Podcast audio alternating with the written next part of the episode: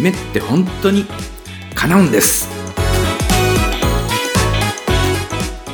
ドリームサポートコーチ河村大輔の夢って本当に叶うんです。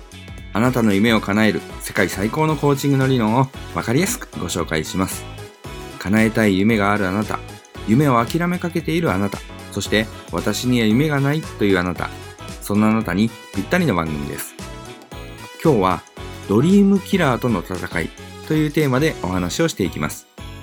ドリームキラーとは文字通り夢を壊す人のことです。悪意を持って人の幸せを阻もう、あの人を不幸にしてやろうという人も中にはいますが、ほとんどのドリームキラーは本人にはその自覚はなく、かえってあなたのためを思って言っているつもりなんです。いわば善意のドリームキラーですね。相手が善意なだけにかえって厄介なんです。ドリームキラーについては第11回夢を阻むもの、第23回夢は人に話さない？というエピソードでもご紹介していますので、そちらも合わせて聞いてみてください。私は学校で講演することもあるのですが、その講演を聞いた子供たちの感想を読むと、ドリームキラーと戦っている子たちがたくさんいることがわかります。私の夢は通訳になることです。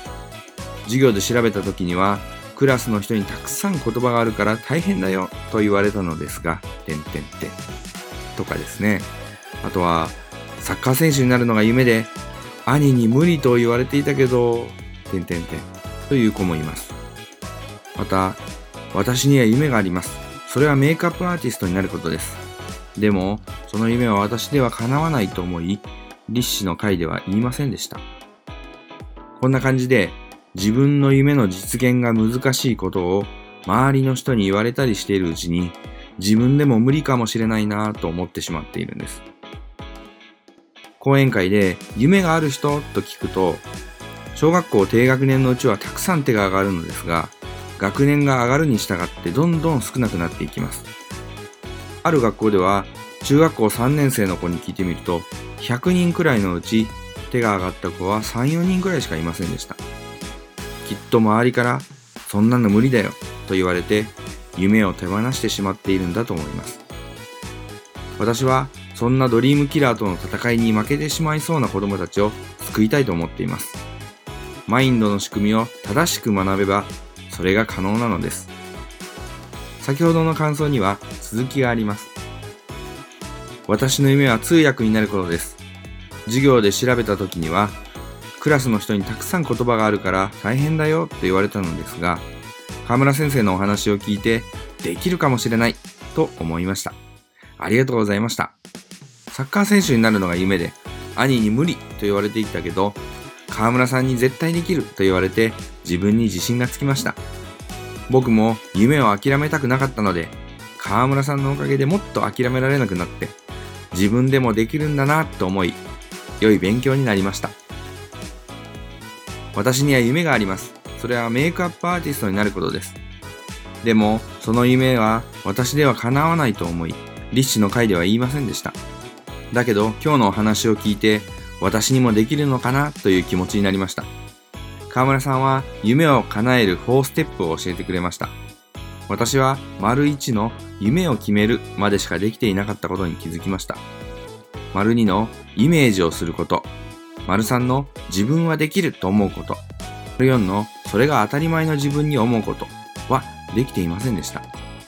河村さんは私にはできると思うことで見える景色が変わってくると言っていました。私はできないかもと思っていることで見えてる景色が狭いのかなと考えました。だから自分が決めた夢や目標はしっかりと自信を持ち、自分ならできるという感情になれるようにしようと思います。諦めかけていたメイクアップアーティストの夢を諦めずに最後まで信じて頑張りたいです。そして学校生活の中でも今日のお話で活かせることがあると思うので、しっかり活かしていこうと思います。私の講演を聞いて、ドリームキラーとの戦いに打ち勝てるそんな力をつけてもらえたらならとても嬉しいです。また、このポッドキャストを聞いている人には、ぜひドリームキラーではなくドリームサポーターになっていただきたいと思います。お互いに夢を応援し合える関係が作れれば、もっとこの世の中は生きやすくなっていきます。そのためにもマインドの仕組みを学んでいきましょう。私もこれからも発信を続けていきます。コーチングセッションや講演会のお問い合わせは https コロンスラッシュスラッシュドリームサポート .info ドリームサポートコーチングのホームページのお問い合わせフォームからご連絡ください。そして番組へのご質問やご感想は川台アットマークドリームサポート .info までよろしくお願いします。それでは来週の月曜日もお楽しみに。あなたの夢、叶えてくださいね。